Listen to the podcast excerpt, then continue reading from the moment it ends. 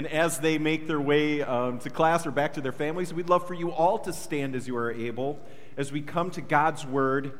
Now, there are 4 accounts of Jesus' life in our Bible: Matthew, Mark, Luke, and John.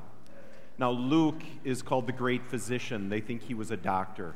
He was always so concerned as he portrays Jesus in his life about how he healed others, about how he sent others to do these amazing miracles, and God's kingdom represented the healing of people and the acceptance of people. But listen to this, when Jesus sent 70 ahead of him.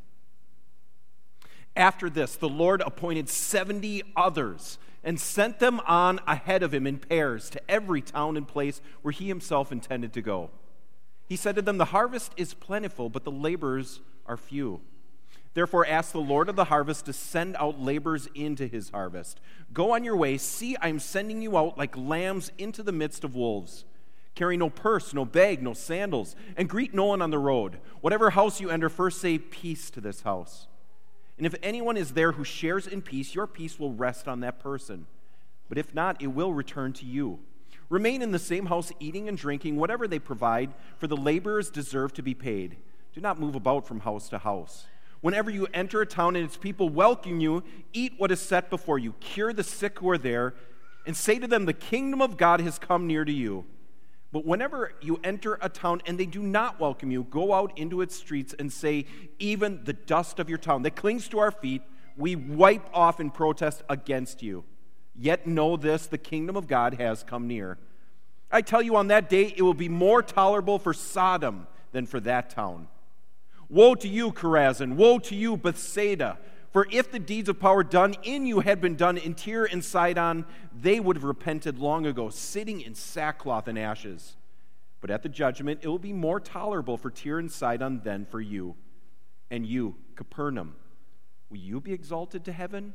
No, you will be brought down to Hades. Whoever listens to you, listens to me.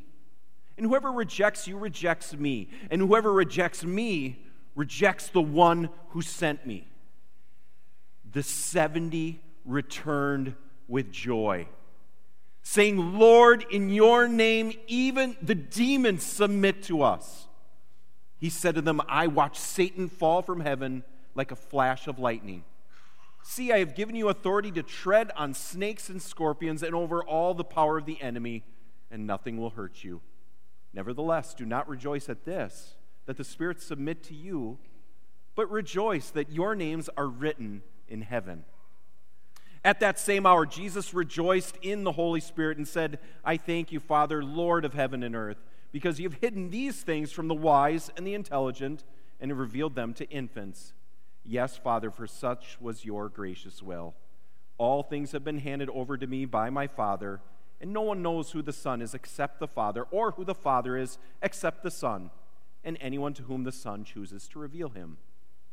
Then, turning to the disciples, Jesus said to them privately, "Blessed are the eyes that see what you see. For I tell you that many prophets and kings desired to see what you see, but did not see it, and to hear what you hear, but did not hear it." This is the gospel of the Lord. Thanks be to God. You may be seated. Grace and peace to you from God our Father and the Lord Jesus Christ. Amen. So if you have been connected with Living Waters over the last few weeks, you know we have been talking about how to live a full life.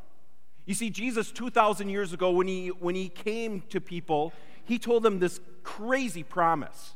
He said, "I came so that you may have life and have it abundantly." Now, Jesus was not talking about the balance of your checking account.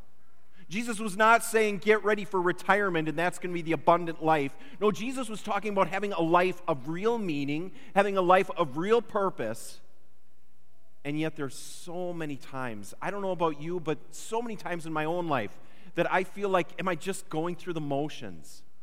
Am I prioritizing what God thinks is the priority? Am I doing what God hoped for me? And as people talk to me, as people share with me, I feel like we are trying desperately to fill our lives in all kinds of ways of meaning. And yet we so many people still feel like we're missing the boat. So what we've been looking at over these last 3 weeks are the mission of Living Waters. So we have a mission statement here. And if you're a part of Living Waters, this is your mission statement too. But I truly believe, whether you're a member or guest today, if we really look at that mission, it's a mission that could give us lives of meaning, lives of real purpose. So 2 weeks ago, we talked about what it means to really know God, not just to talk about God, not just to once in a while come to church or grab your Bible or check it out on your computer, but to actually experience God and have a relationship with Him. That's a first step in a full life, actually knowing God and knowing He knows you intimately and still loves you.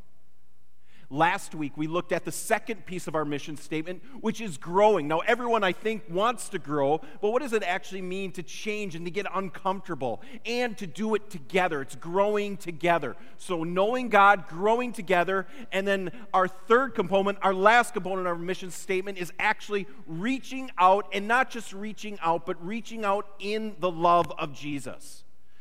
Now, I want to tell you that we have an epidemic in our hands, right here in this church and around us.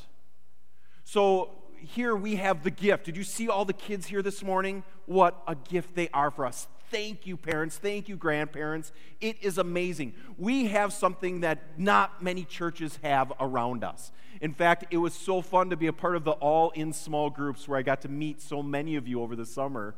And in those small groups, I had people that were retired, and one of the things they mentioned is they want more of them, more people their age. And we all laughed because we said, how many churches actually have that issue, that we need more people that are silver-haired? And I'm like, silver-haired? Aw, that hurts. But we have an epidemic.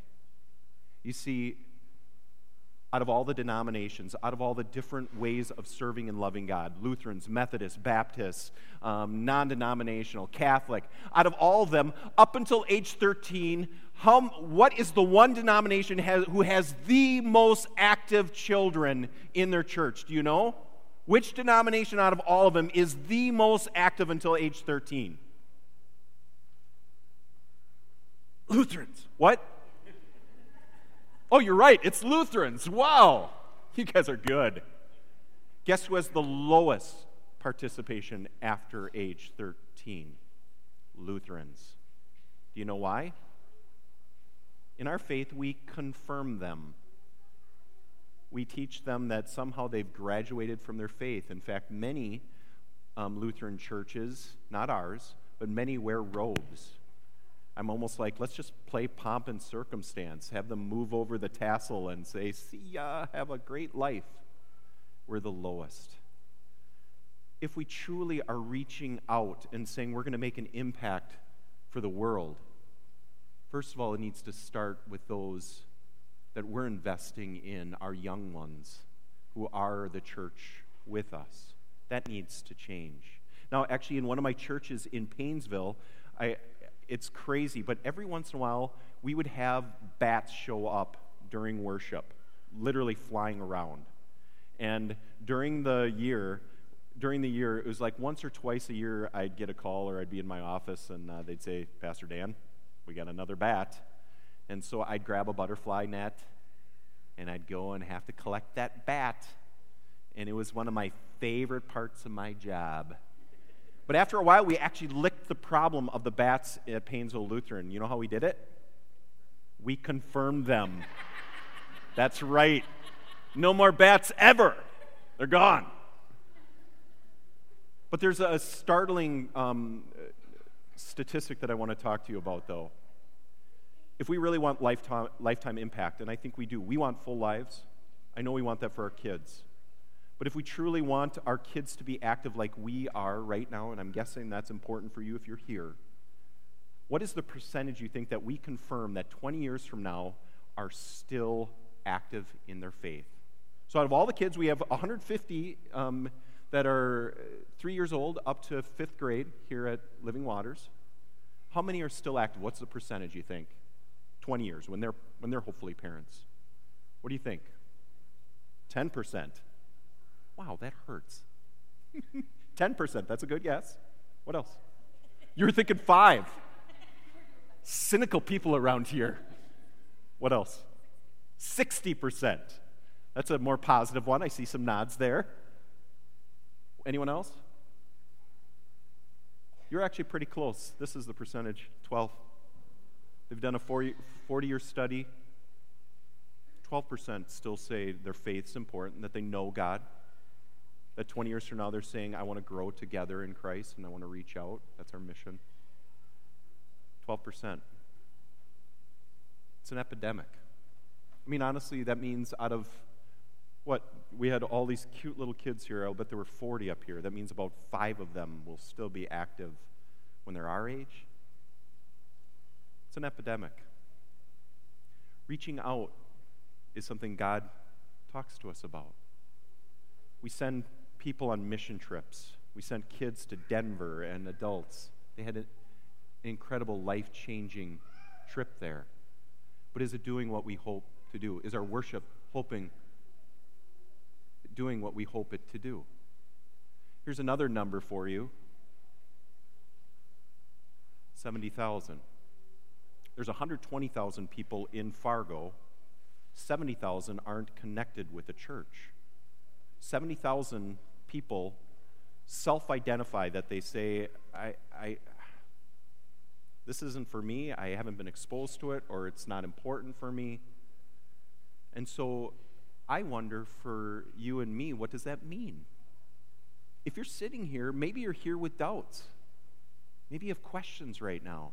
But I'm guessing for a lot of you that God has impacted you. Something has happened in your life that has so shaped you because of what God has done that you're sitting here and you want to know God intimately. You want to know God's with you. You want to grow in your faith. And now what does it mean to reach out? Because I just said most of our kids aren't going to be active in the faith if everything stays the same. And then I show you that over half of the people in Fargo aren't actually even knowing who Jesus is. So what do we do about it? I have a number that I think is even more important. That number is 1. We can't do anything about 70,000. We can't do anything about a statistic. But we can do something for 1. I want to share something. It's pretty personal. About 14 years ago now, during seminary, so that's that graduate school that we become pastors, I had the gift. It was to reach out. We're all, part of our experience is to go to maybe another country or to another part of the U.S. on a mission trip, and it's part of a class. So I got to do that in Guatemala, of all places, a beautiful, amazing country, one of the poorest, too. And the little town we were in was a town called San Lucas Toliman. It's incredible. There's a vibrant Catholic mission there. God is so active. Now, the people speak Mayan and Spanish. I know very little Spanish, but I was able to be there. And during that time, it was a particularly challenging time for me. You see, I'd ended a relationship, a significant one, with someone. And I didn't know what was next. I didn't know actually if I should be a pastor, if I should continue going through it. But I went on this mission trip. My heart was shattered because of the guilt. I was actually in a depression. And I went. It was life-changing. If you've ever been on a mission trip, you know that this is the case.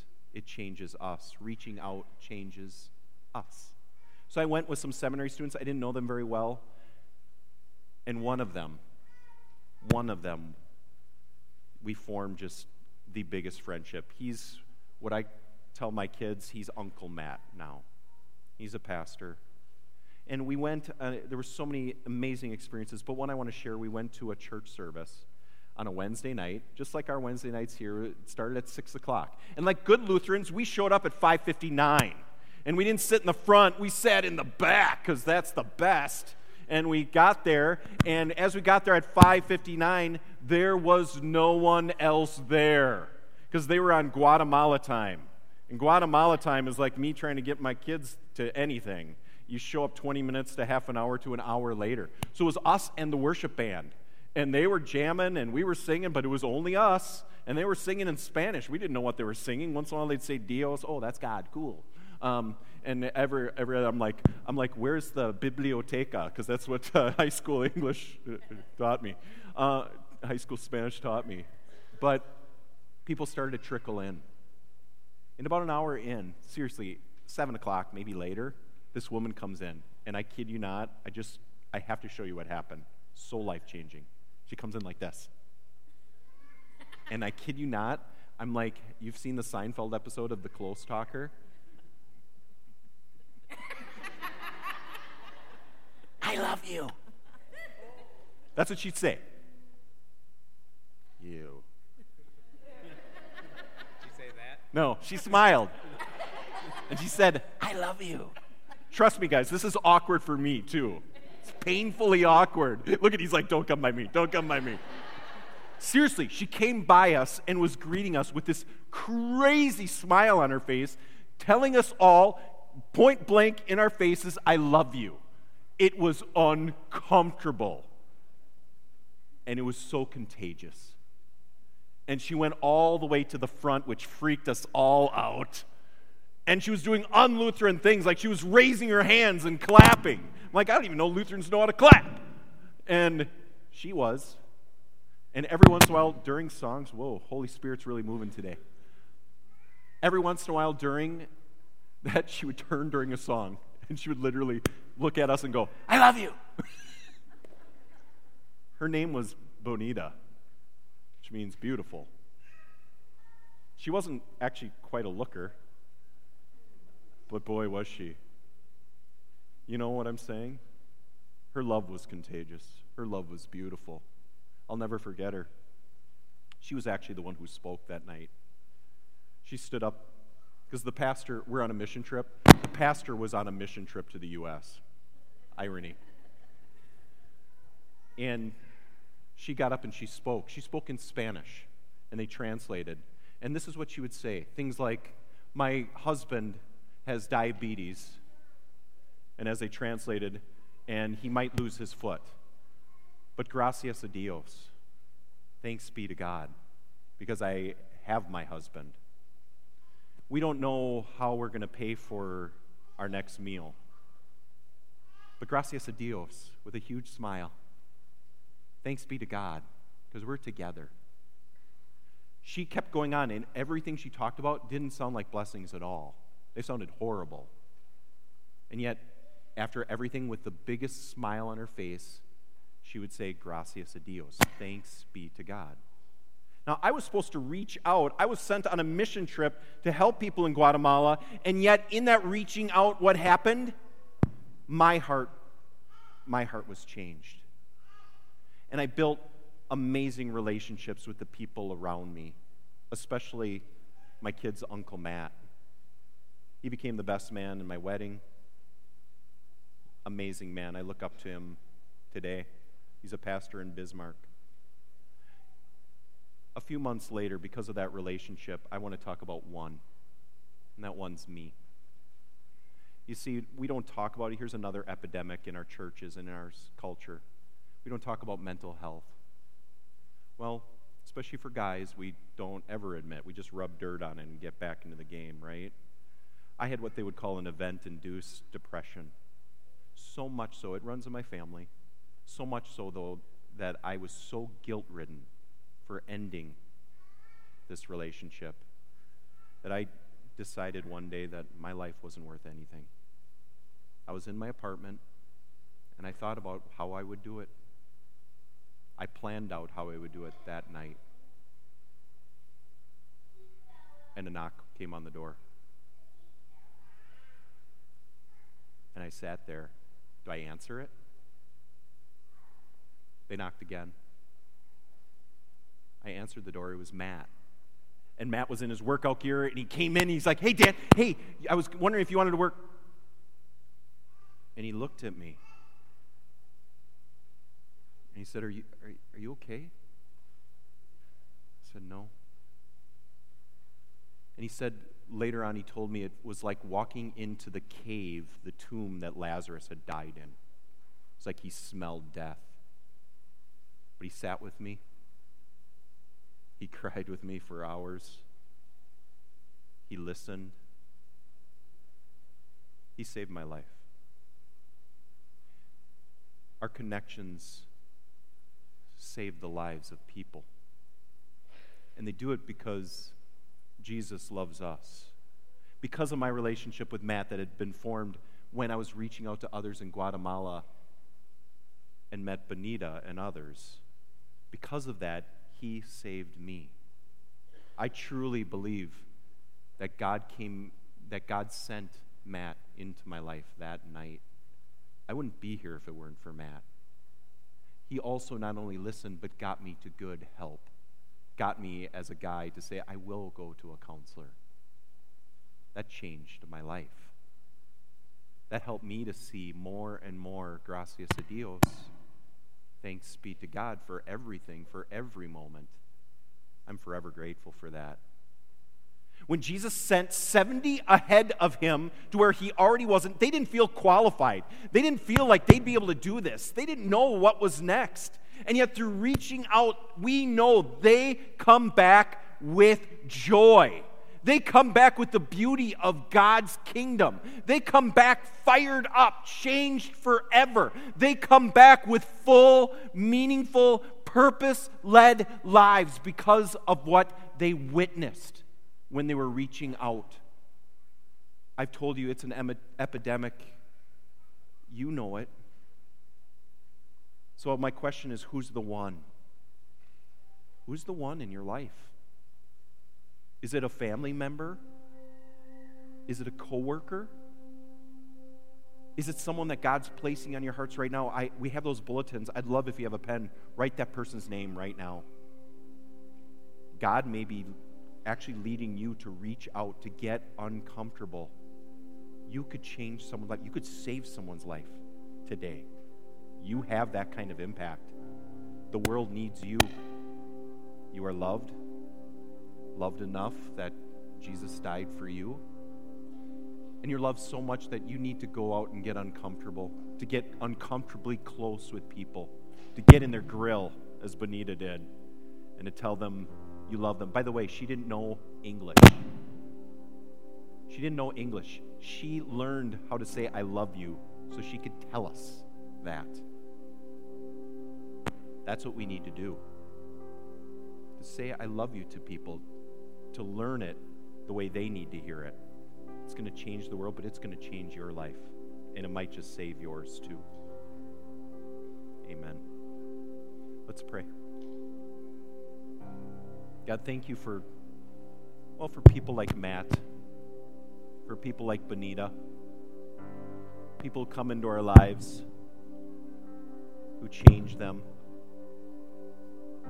And God, I am so grateful for the way that you move through all of us, the way you move through people at Living Waters. So help us to have meaningful lives, to have full lives, to know you, to grow together through you, and to reach out in your name. Open our eyes and our hearts today to those around us, to that one. Help us to change their lives and to know that it changes ours. And all God's people said,